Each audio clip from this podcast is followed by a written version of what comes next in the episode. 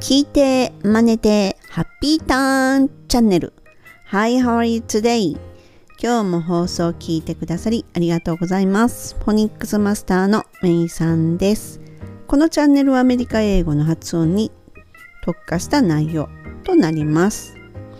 前回エピソード102では英語は考えながら付け足していけばいいですよというお話をしました。今回はねもっとサクッと言いたいことが言える難しそうな文章も簡単に作るっていうお話をいたします。Ready? Let's get started!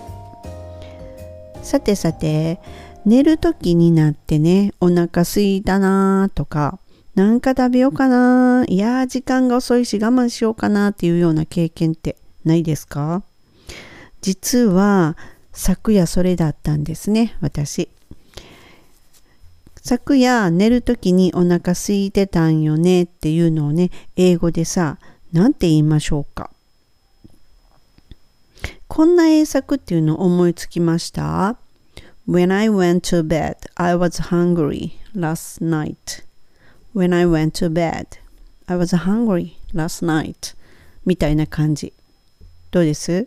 まあこれね、本当に学校英語っていう感じですよね。まあこういうね感じのね英文がやっぱりねあの純日本人はね身についちゃってるんですよ。私もそうでした。が実はね英語ってもっとシンプルに言ってね案外通じるんですよ。これで通じるん？っていうぐらいで本当にね通じることが多いんですね。まあなんならね、その方が本当ナチュラルだったりします。ってことで、先ほどの寝るときお腹空いてたって言いたい場合、シンプルに行きましょう。I went to bed hungry last night. I went to bed hungry last night. これだけなんですよ。これがナチュラルなんですね。どうです？ちょっと目から鱗落ちました？でね、あのー、ちょっとね、じゃあこういう時どう言いましょうか？風邪気味で寝たんよって。I went to bed その後ろどうしましょうか？With a cold I went to bed with a cold って言います。じゃあ、まあ、あるあるかもしれないですが、コンタクトつけたまま寝ちゃったんですよっていうのは、I went to bed wearing contact. I went to bed wearing contact って言います。何か気づきましたどうですかねまずね、一番最初、寝るときお腹空いてたんよなっていうのは、I went to bed そしてその後ろにお腹空いてる hungry ってつけました。単なる hungry それだけをつけました。この場合 I went to bed の後ろ形容詞を持ってきたらいいんですよ。そのまま。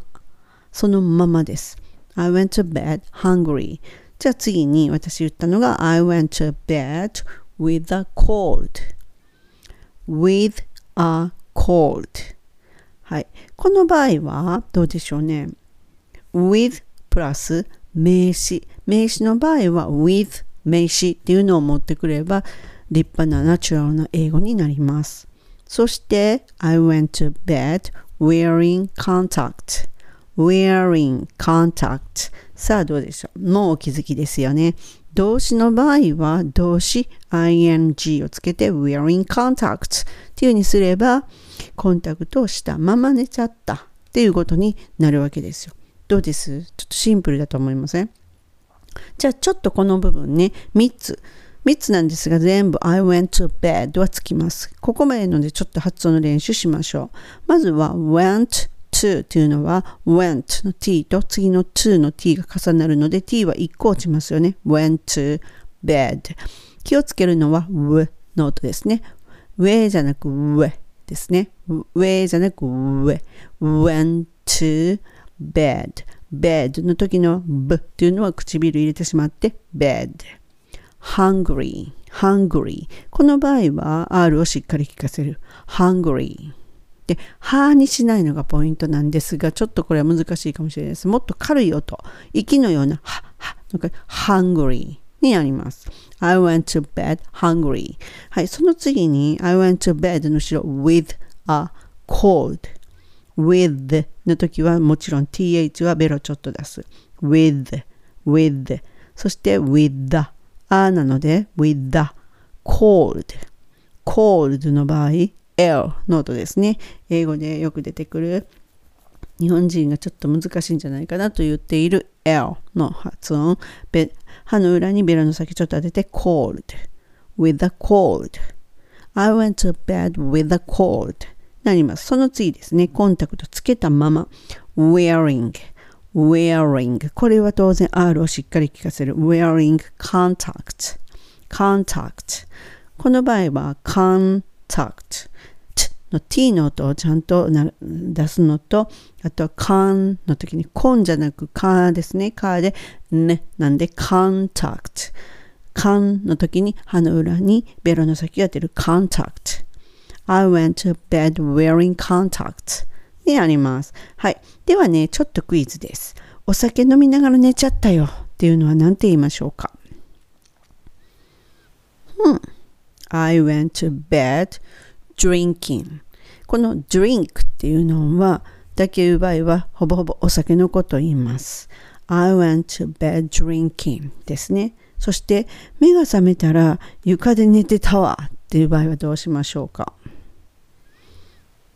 I woke up lying on the floor lying on the floor にありますはいでその上目が覚めたらもう二日酔いやしっていうのは I woke up with the hangover です hangover が二日酔いなのでこれで with the ですね hangover っていうのは名詞なので with a をつけて with the hangover になりますじゃあ発音いきますえっ、ー、と、まず最初、お酒飲みながら寝ちゃった。I went to bed. ここまでいいですね。drinking. d と r の音しっかり聞かせる。drinking. そして、目が覚めたら I woke up. wake up の過去形ね。I woke up. この場合は w っていうのも気をつけて I woke up. Lying on the floor 横になっていた。この場合は動詞なので ing つけて lying on the floor on the floor ですね。はい。で、次に、先ほどの二日酔い、I woke up with a hangover. with the その後ろが hangover になるので、エアをしっかり活かせるのと、over のブブブ、下の下の唇に歯をタッチさせて、R もしっかり活かせる over, hangover になります。はい。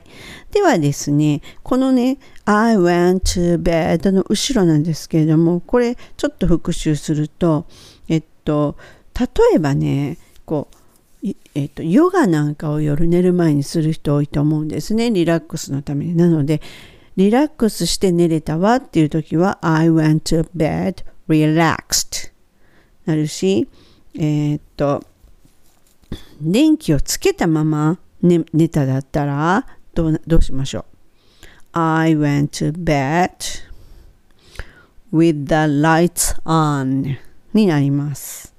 はい。でね、うんと、例えばね、ほら、小学生の子供たちって帰ってくるとほぼほぼお腹空いてるんですよね。なんかあるお腹すいたって言って帰ってきたりとかっていうのをよくうちの子もしてたんですけれどもそういうのが多いので例えばえー、っとまあみみんな子供がそうだとしたら All kids come home hungry なります。All kids come home hungry お腹を空かせて帰ってくるですね。っていう英語になります。これは形容詞なのでそのまま All kids come home で hungry 例えば自分の息子の My son came home hungry だったら過去形ですよね。お腹を空かせて帰ってきた。っていう表現になりますね。で例えば旦那さんは疲れて帰ってきたっていうのがありますよね。その時は My husband came home tired tired ですね。この場合ツッツッととと R を聞かせて tired My husband came home tired になります。はい。で、私よくあるんですけどね、朝起きたらね、頭が痛いんですよ。さあ、その時どう言いましょうか？はい。I woke up with a headache. で、日常的なら I wake up with a headache ですね。頭が痛い。朝起きると頭痛い。頭痛を持って起きるって感じなんですね。はい。何かこう簡単だと思いませんか？こんな風にね、あの、いろんなね、文章の後ろに本当にくっつけるだけで、こういう風な簡単な英語ができます。ぜひね、いろいろやってみてくださいね。またね、次の機会にももう少し詳しいね、ものをね、やっていきます。はい。で、えっとね、ただね、これね、ちょっとね、あ言い忘れそうになったんですが、条件がありまして、もう大体お分かりだと思うんですが、これ、あの同時に行われる時に使えるんですね。何々しながらとか何々していたっていう風に。でも先ほどのその文章があって形容詞ならそのままくっつけれる。形容詞というのは状態を表すんですね。で、それをそのままくっつけれる。そして名詞が来るんであれば I woke up with the headache っていう風になるんですね。with 名詞。そして今度は、えっと、例えば泣きながら私は起きたんだったら I woke up crying 泣きながらですね動詞に ing なのでこの3つをね押さえとけばねすごく簡単に文章が作れるようになります。はい。本日もね最後までお聴きくださりありがとうございました。See ya! めいさんでした。バイバイ。